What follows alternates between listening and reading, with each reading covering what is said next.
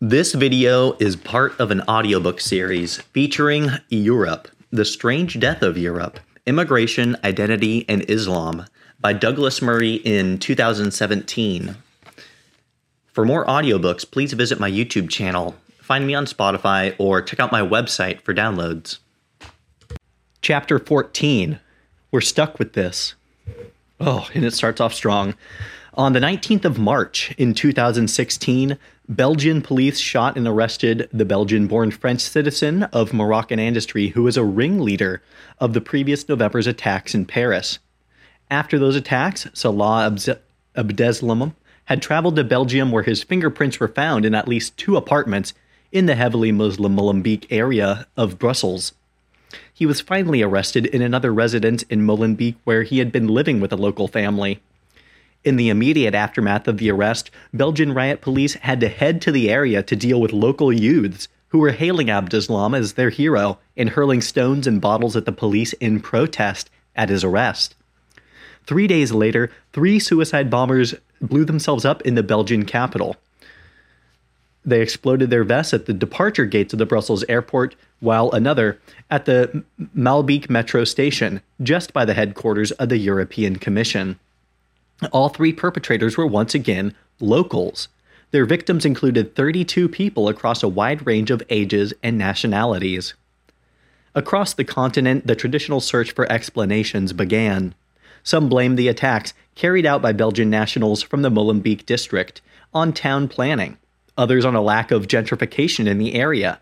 Still others blamed Belgian foreign policy, Belgian history, including Belgian colonialism or the racism of the Belgian society. After the first round of this public debate, the New York Times carried an unremarkable article pointing the finger for the attacks at various Belgian policy failures. They interviewed one Yves Goldstein, a 38 year old child of Jewish refugees who is now a councilman in Schaerbeek and chief of staff for the minister president of the Brussels capital region. He insisted that it was wrong to blame the attacks on Islam, but criticized the failure of people like himself to prevent this rising radicalization among youth. He said, quote, Our cities are facing a huge problem, perhaps the largest since World War II. How is it that people who were born here in Brussels, in Paris, can call heroes the people who commit violence and terror? That is the real question we are facing. End quote. Then, in passing, Mr. Goldstein let slip the thing of interest. Friends who taught high school students in the predominantly Muslim areas of Molenbeek and Schaerbeek told him that when it came to their students' views of the terrorists who had bombed their city, 90% of the students, 17 and 18 years old, called them heroes. Elsewhere, in an interview with De Standaard and Belgian Security Minister Jan Jambon, said that a significant section of the Muslim community danced when the attacks took place as is the norm.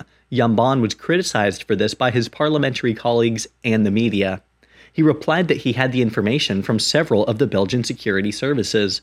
But what he said, as with the revelation from Mr. Goldstein, is in fact a glimpse beneath the surface that is afforded the public in stories following every act of terrorism in Europe. These stories are at least as responsible as the attacks themselves for the decisive shift that is occurring in the mood of Europe because although the bombs, gun, and knife attacks are all of utmost concern, a secondary concern, but one that in the long run is greater, is the question of the relationship between the tiny number of extremists who carry out such attacks and the rest of the population who might get filtered in as being from the same background. A poll taken in Britain in 2006, the year after the Danish cartoons were published, showed that 78% of British Muslims believe the publishers of the cartoons ought to be prosecuted. A slightly smaller number, 68%, felt that anyone who insulted the faith ought to be prosecuted. The same poll found that almost a fifth of British Muslims, 19%, respected bin Laden, with 6% saying they highly respected him. Nine years later, when two members of Al Qaeda in the Arabian Peninsula walked into the offices of Charlie Hebdo in Paris and massacred the pub- publication staff for printing caricatures of Muhammad, 27% of British Muslims said that they had some sympathy for the motives. Nearly a quarter said they believed violence against people who publish images of the Prophet could be justified. For the BBC, for whom this poll was carried out, they ran it with the good news headline quote, most British Muslims oppose Mohammed cartoon's reprisals. The combination of the very high visibility events and an awareness that what lies beneath the terrorism constitutes an even bigger problem means that in recent years, the views of the, of the European publics have increasingly diverged from those of their leaders. After nearly every terrorist attack, the political leaders of Europe informed their publics that this had nothing to do with Islam, and that Islam was in any case a peaceful religion. The publics appeared to disagree, though. In June of 2013, the polling company ComRes carried out a poll for BBC Radio 1 asking a thousand young British people about their attitudes toward the world's major religions. When the results were released three months later, they caused a small furor. Of those polled, 27% said that they did not trust those of a Muslim background, and 44% said that they thought the others did not share the same views as the rest of the population. The BBC and other media in Britain promptly set to work to try to discover what had gone wrong and how Britain could address the fact that so many people in their country thought this way. The overwhelming response to the poll was one of concern that young people should be thinking such thoughts and a debate over how to turn such perceptions around. There were more surprising things about the results, not least the fact that 15% of those polled said they did not trust Jews, 13% did not trust Buddhists, and 12% said they did not trust Christians. The question of precisely why of what Buddhists had done in recent months to annoy so many young British people went completely unaddressed. But rather than run a re-education program on the nation's youth, one clue as to why young British people answered as they did may have lain with the timing of the poll. The fieldwork was carried out 717 or from June 7th to June 17th of 2013 it had been only a few weeks earlier that drummer Lee Rigby, a young soldier on leave from Afghanistan, had been hit by a car in broad daylight outside an army barracks in southern London, South London. Michael uh, Adebolaho and Michael Abedawale, Adebolawe got out of the car, dragged their young victim into the middle of the road. Oh my God! Hacked his body with machetes, attempted to decapitate him, but unable to remove the head. Uh, they talked about it to the camera. I'm going to skip through a bit here. This is pretty intense stuff, very hateful. Perhaps it is possible that rather than being bigots who make assumptions about vast swaths of people without any evidence, the young people who answered the Radio 1 poll were simply guilty of reading the news of the story I just skipped through. After all, how much higher would the polling numbers have been dis- uh, regarding levels of distrust in another faith if two extremists or fundamentalists had slaughtered a British soldier in broad daylight only days earlier. Much though it might be lamented, the people who were asked their opinions in that poll and who connected Islam and Muslims with violence did so because on their streets, Islam had been re- very recently associated with extreme violence, so that poll was a bit of an outlier. A similar story emerged shortly afterwards when a school in Dundee in Scotland asked some of his pupils to list words they thought were associated with the Muslim faith, or with Islam. Among the words volunteered by the terror by the children were terrorists, scary, and 9/11. Oh my God. The shocked teachers responded by calling up a local Muslim center and asking someone to come and correct the pupils' answers. Soon a charity was up and running that sent Muslim women around Scottish schools to correct children's views on Islam and Muslims. A report of one such occasion noted that two headscarf wearing Muslim women explained to the children that the 9 11 hijackers had nothing to do with the faith. Unfortunately, for those involved in re educating the public, such efforts have been dwarfed by the growing public awareness of a problem. Although the entire European political establishment and media have failed to persuade the public that the problem, problem has been exaggerated. This is partly because the internet has diversified the sources of information, but mainly because of the simple passage of events. When you consider what Europe's political leaders say and do with what their public now think, the divide is startling. A poll carried out in the Netherlands in 2016, sorry, in 2013 revealed that 77% of respondents said that Islam does not enrich their country. Some 73% said that a relationship exists between Islam and terrorist attacks, and 68% responded with what they thought with that they thought there was enough Islam in the Netherlands as it is.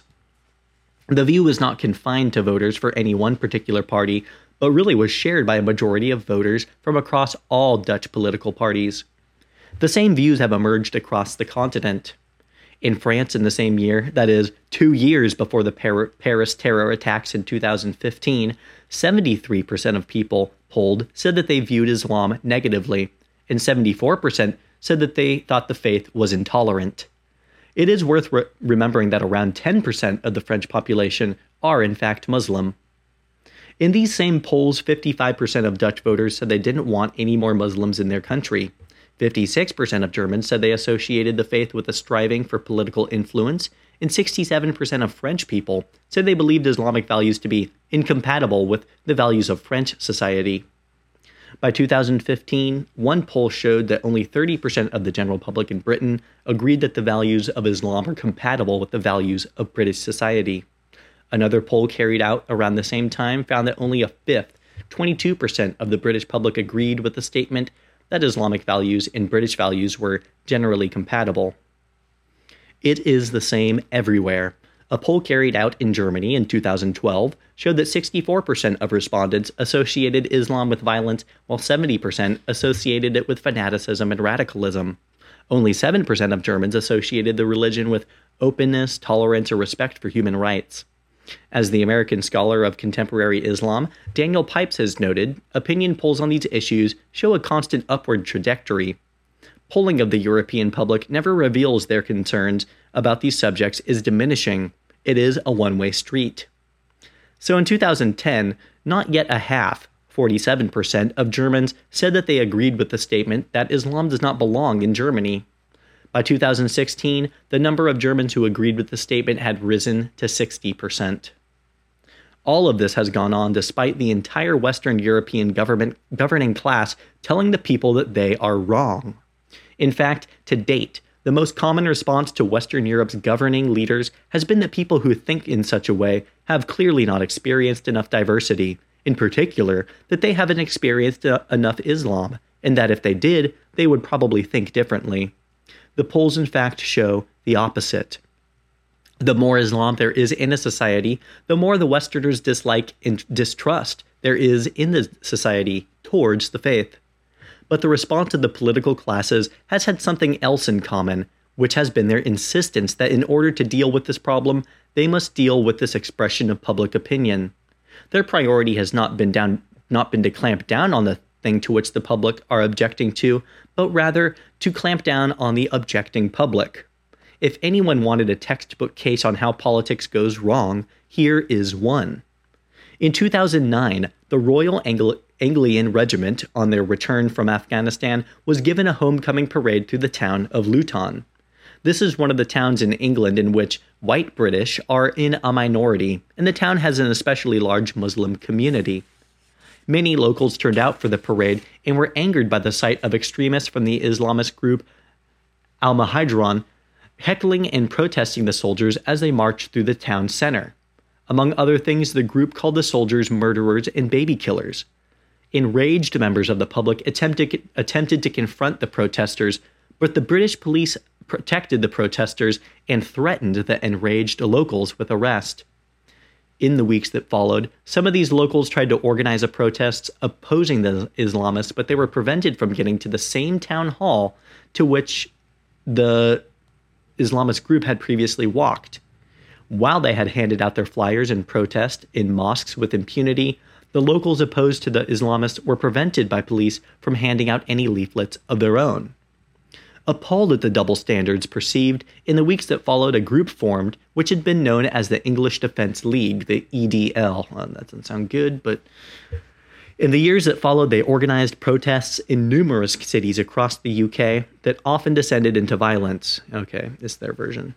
This was by the admission of the main organizer, partly because of the people that such protests attracted, and also because everywhere they went, organized group of, groups of anti fascists, often compro- comprising large numbers of Muslims, turned up and began violent confrontations. These anti fascist groups all had the support of leading politicians, including the Prime Minister. They had also previously held anti fascist rallies where one of the killers of Lee Rigby had addressed the crowd on the anti fascist side.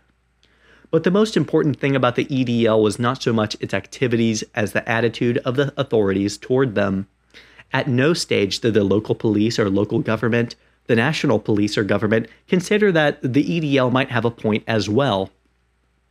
In addition to allying themselves with groups that opposed the EDL, even when those groups were themselves involved in extremism and violence, the upper echelons of government had clearly issued an order to shut the EDL down and prosecute its leadership. On one occasion, the EDL's leader was arrested for trying to walk, with one companion, through the heavily Muslim area of Tower Hamlets in London. On another occasion, he was arrested after an organized protest overran its running time by three minutes.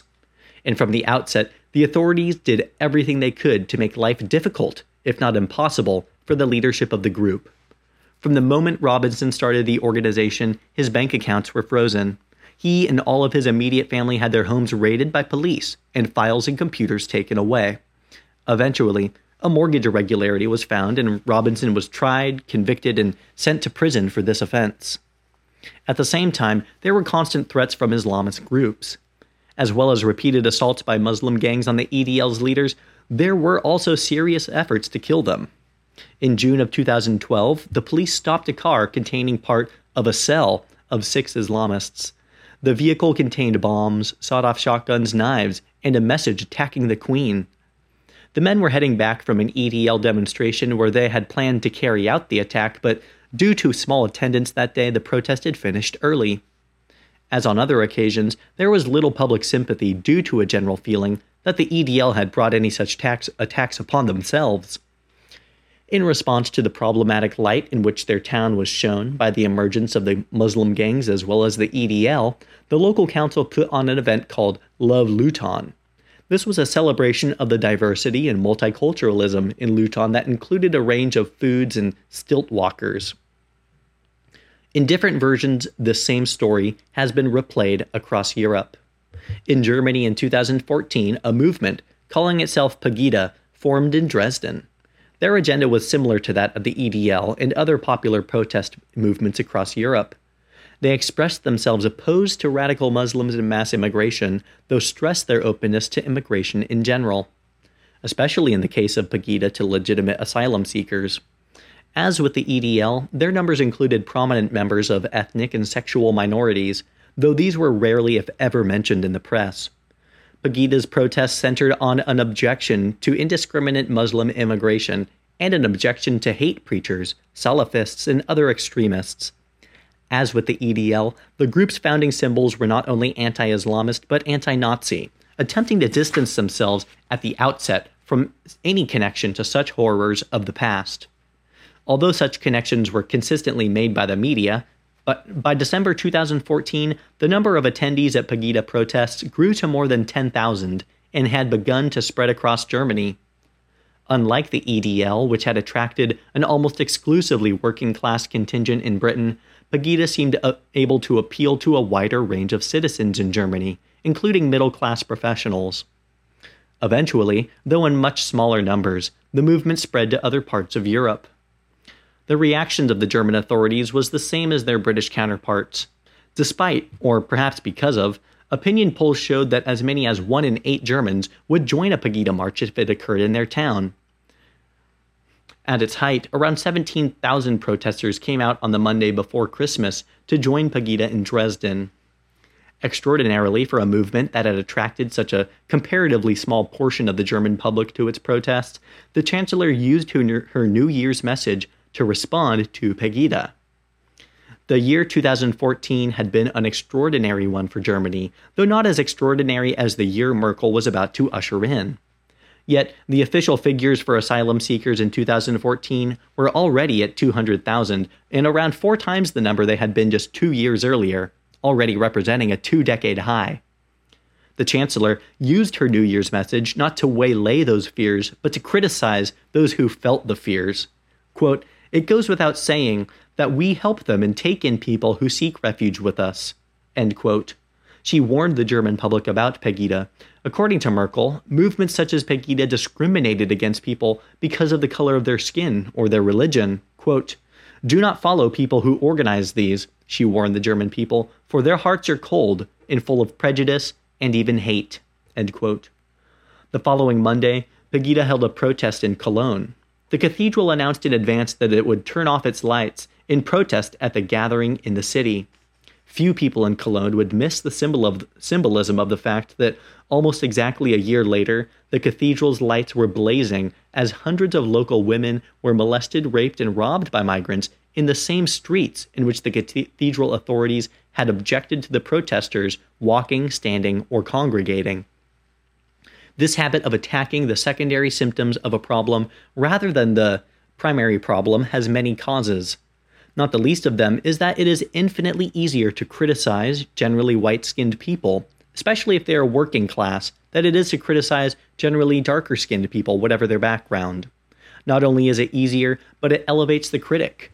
Any criticism of Islamism or mass immigration, even criticism of terrorism and rape attacks, can be seized upon by anyone else as a demonstration of racism, xenophobia, or bigotry.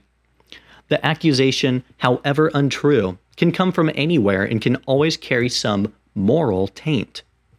By contrast, anyone who criticizes someone as a racist or a Nazi is somehow elevated to the position of judge and jury as an anti racist and anti Nazi. Different standards of evidence also apply. So, for instance, the chairman of the Luton Islamic Center, Abdul Qadir Baksh, is also the head teacher of the local school, associates with local politicians, including MPs, and works with local officials on the Luton Council of Faiths interfaith network. He also believes the faith to be in a 1400 year war with those of the Jewish faith, that in an ideal society, homosexuals would be killed, and he has defended the chopping off of hands of thieves and lashing of women under Islamic punishment laws. Yet none of these facts, all easily available, all known or knowable, make him a pariah or an untouchable. The local police has never raided the houses of his relatives looking for any excuse at all to arrest him.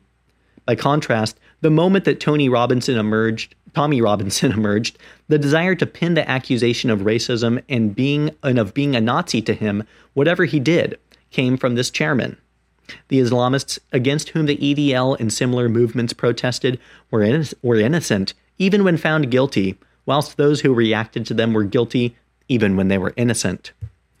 European governments tried to avoid finding anyone from Islam guilty, but went out of their way to find movements that reacted to them guilty. Most of the media demonstrated a similar order of priorities, the most striking example of which was the desire to prove anti Semitism on the part of any reactive movement, while ignoring actual anti Semitism in the primary movement, to which the secondary movement was objecting. So, although the entire German media rushed to try to prove Pegida's leaders or members anti Semitic, it has shown itself to be almost as slow as the German government when it comes to identifying the actual anti Semitism among the Salafists and others to whom Pegida says it objects. Only after the government had let in the migrant flow of 2015 did members of the government and media in Germany start to concede that anti Semitism among migrants from the Middle East in particular might be a problem, particularly in Europe. But this is not just a political failing, it is a public one as well. When it comes to anti fascism in most of Western Europe, there would appear for now to be a supply and demand problem. The demand for fascists vastly outstrips the actual supply. Huh? One of the few bedrocks of post war politics was anti fascism, a determined to never allow it to emerge again. And yet, in time, this became perhaps the sole remaining certainty. The further fascism receded into history, and the fewer visible fascist examples there were on display, the more the self proclaimed anti fascists needed fascism to retain any semblance of political virtue or purpose. It proved politically useful to describe as fascist people who really were not, just as it proved politically useful to describe as racist people who may not actually be. In both cases, the terms were allowed to be applied as widely as possible. In both cases, a huge political and social pride was paid by anybody accused of these evils. And yet, unjustly accusing people of these evils carried no social or political price whatsoever. It was a cost free exercise which could bring only political and personal advantages. Nonetheless, While it may also be noted that no similar anti communist fervor was ever sustained in Western Europe, or was dismissed where it was suspected as akin to witch hunting, anti fascists in Europe were not always onto nothing, a fact that applies yet another layer of complexity onto Europe's social problems. In the United States, a popular protest movement of any kind, including one to do with immigration or Islam, is likely to attract some eccentric people or even crazies with kooky signs. But it will rarely consist early on, let alone firstly, of actual Nazis.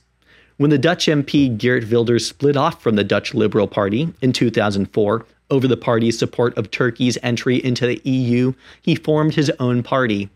The Party for Freedom gained 9 out of the 150 seats in the Dutch parliament at its first election in 2006. Opinion polls in 2016 showed the party to be the most popular one in Holland. Despite a growing number of MPs, Wilders remains to date the sole actual member of his party when the party was first incorporated, Wilders himself ensured that this was the case. Neither members of the public nor in the end his own party's members MPs were able to join the party.